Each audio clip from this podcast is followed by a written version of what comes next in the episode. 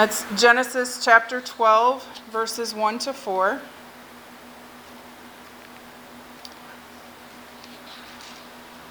And because it's a little toasty in here, I'm not going to ask you to stand.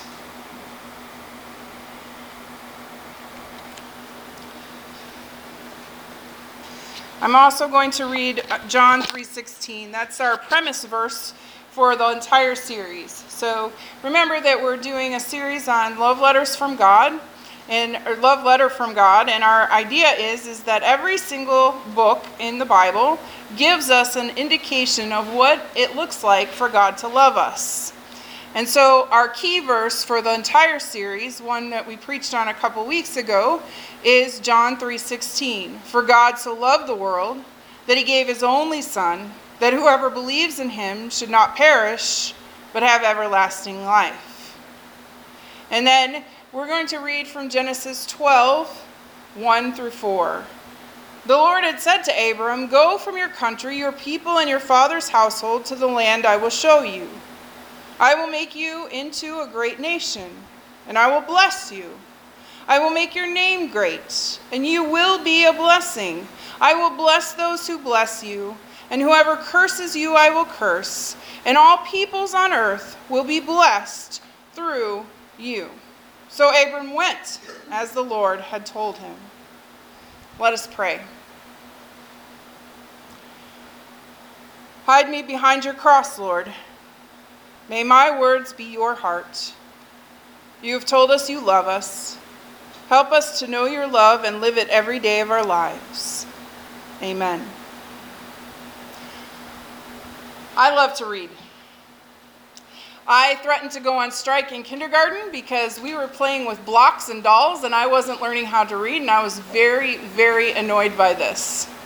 So, my mother promised that she would teach me how to read over the summer, and she did. And when I went back to first grade, I was reading at a fifth grade level. By the time I got to third grade, I was reading at college level. And I tell you all of this not to brag on myself, but just to tell you that I really, really love to read, and I love books. I'm a fan of books, all books. Uh, you can ask my husband when we move, there's lots of boxes of books. I love horror stories and love stories and adventure stories. I adore dystopian novels, they're so much fun. But I like histories and biographies. If you print it on a page, I probably would love to read it. All good books have one thing in common they start well. And the Bible is no exception. When I was growing up, I was not a fan of the Bible. I did not think that that was the greatest book to read at all. Uh, I was way more into my fiction. Um, I, at one time, had every Stephen King novel up to uh, about five or six years ago. I had every Stephen King novel in hardcover in my collection, and uh, I'm one of those people that usually, when I read a book, I don't tend to read it more than once. Um, I have two really big exceptions to that. One of them is C.S. Lewis. Uh, I love the Chronicles of Narnia, and I read them just about every year. Uh, and then the other one is Stephen King's The Stand, which is a weird combination. Uh, I admit that, but it is one of those things where I just I really enjoy that story, and so I like to read it. And until uh, I became a Christian, to me, the Bible was just a really bad story. But then I read Genesis. And if you've ever, if you've never read Genesis, um, I highly recommend it. Genesis is great. You start with nothing and you move into creation and this big giant flood with this guy who randomly gets told to build a boat. And he builds a boat on dry land in the middle of nowhere. And by the way, before there were carts to like haul it to a lake or something. So he's building this gigantic boat. There's no semis. He's not going to hook it up to a trailer. They're not going to slap a wide load sticker on it and drag it to a, a, a waterway. He's building a giant boat on dry land in the middle of a desert. That's crazy, but it's also a really compelling story. And then there's this giant flood. Covers the whole earth. And the boat actually floats. And it works as a boat, and it saves the family. And then they come out of the boat, and generations go by. And this family of Abram, his dad, has all this property and all these animals, and he's a nomad.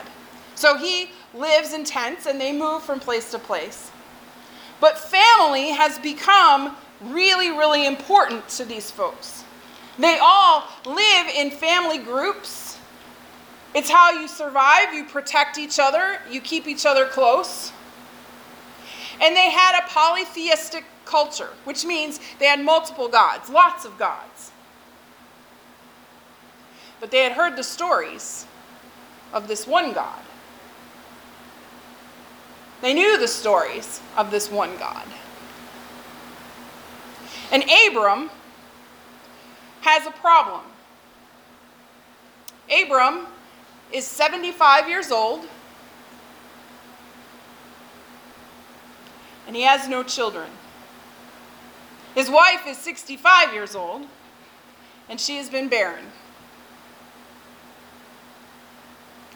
They live in this place and time where family is really important. And how you deal with your property is you pass it on to your family. We think of family as pretty important too, but we have other safeguards to protect us from things. They had bandits and things that could only be protected by having a large clan that could protect themselves. And into this space where Abram is not having children comes God, who makes him a promise. We're going to come back to that promise. But after Abram, Abram does eventually have a child. He has a child when he is 100 years old.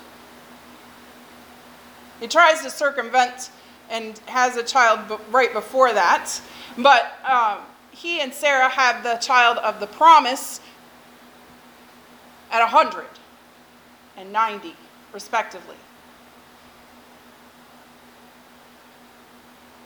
So they have a child. Then he goes off and he gets married and he has twins. The worst twins ever, by the way. They are complete opposites from each other. They hate each other. They fight all the time. One of them tricks the other one twice, once into giving up his birthright for a bowl of stew, and once into uh, being gone while he takes and steals the blessing from his father. Jacob goes off to try and find a spouse back with his mother's people.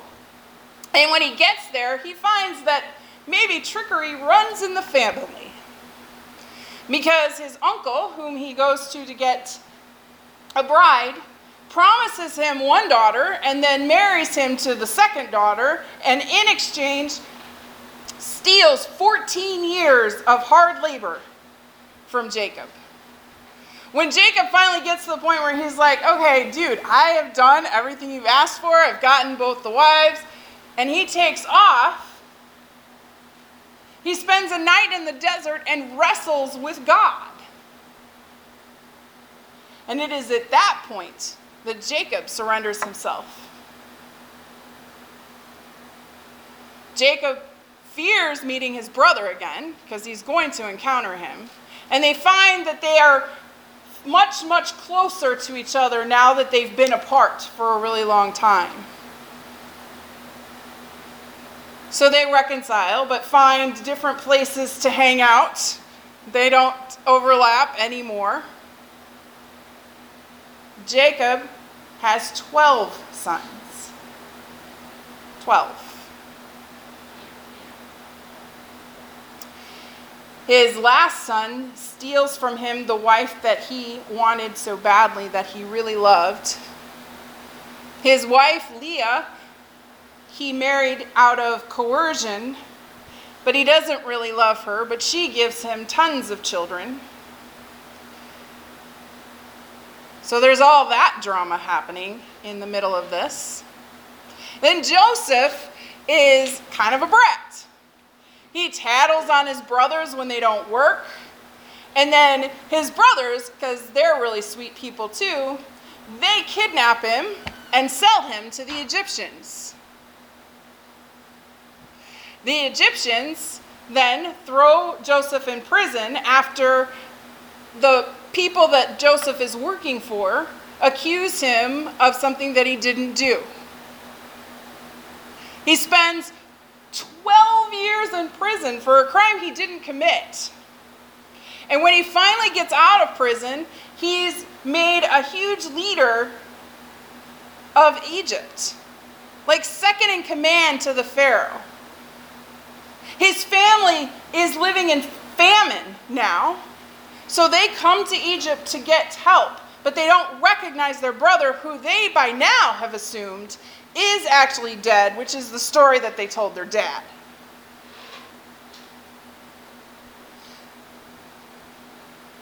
Joseph recognizes them right off the bat. I'm going to guess that in the time he has been in Egypt, there hasn't been many days that have gone by that he hasn't thought about his brothers in one way or another. Maybe some days he really couldn't wait to see them because he had some things to say. And maybe other days he really couldn't wait to see them because he had some things to say. But when they come to him, what he really wants from them is to bring his dad back. Because he hasn't seen his father in a really long time. So he manipulates them. That's kind of the family history thing happening here. He manipulates them into bringing dad. And when they bring dad and he finally reveals himself to them, they have a big family reunion. The brothers realize they need Joseph. And Joseph, he realizes he needs them. And at the very end of the story, Jacob finally dies. And when Jacob dies, Joseph's brothers are really worried about what's going to happen now. You see, they don't think that Joseph has really forgiven them. They think he's only forgiven them for the sake of their father. And Joseph tells them, You meant everything you did to me for harm, but God meant it for good.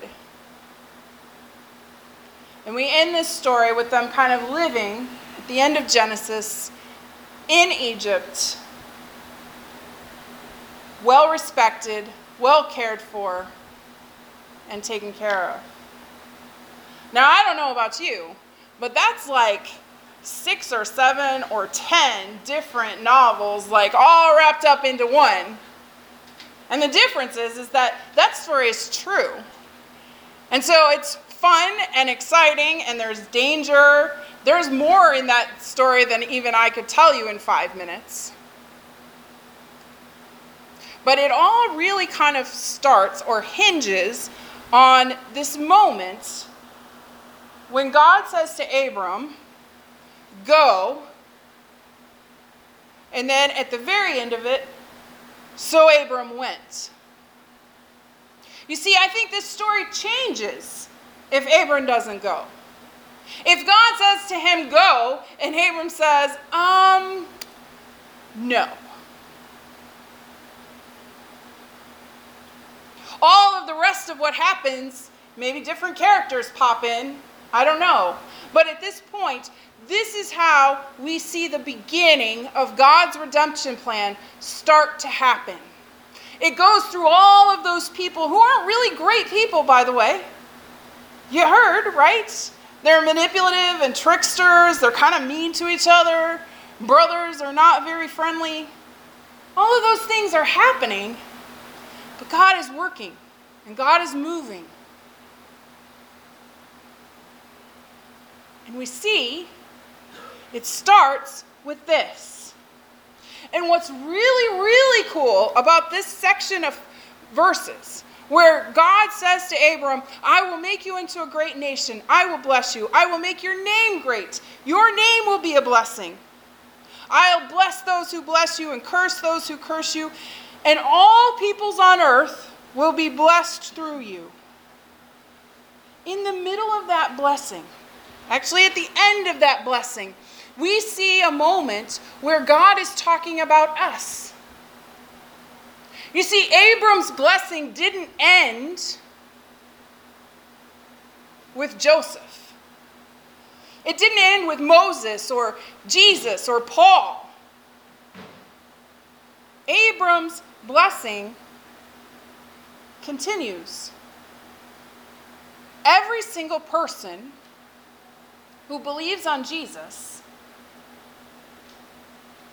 is part of this blessing that was made to Abram all those years ago. Man, that's a pretty faithful God. He made a blessing to some guy in a desert that still applies to us. That's still being honored through us. The blessing God promised Abram continues through us because we are the result of Abram's obedience. So Abram went, and all this other stuff happened. God started his redemption plan with Abram in that desert.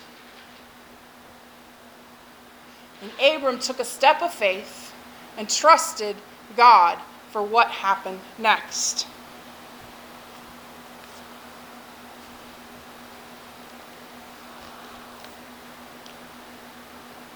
We're going to spend the next weeks going through the rest of the books of the Bible and talking about all the ways that God shows up. And God continues his redemption plan. And God shows us over and over and over again how much he loves us. And every single week, I'm going to close with the same set of paragraphs. You might get tired of hearing it. But it's important, I think, for us to continue to hear over and over and over again what does it mean to say God loves?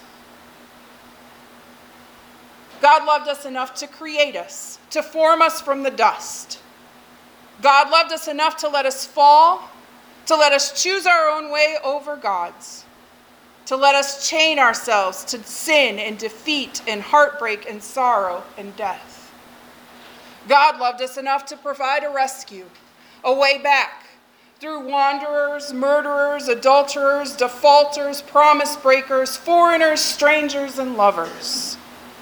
God loved us enough to show us mothers, judges, kings, and prophets who loved and spoke for God and kept reminding us of the promise of redemption.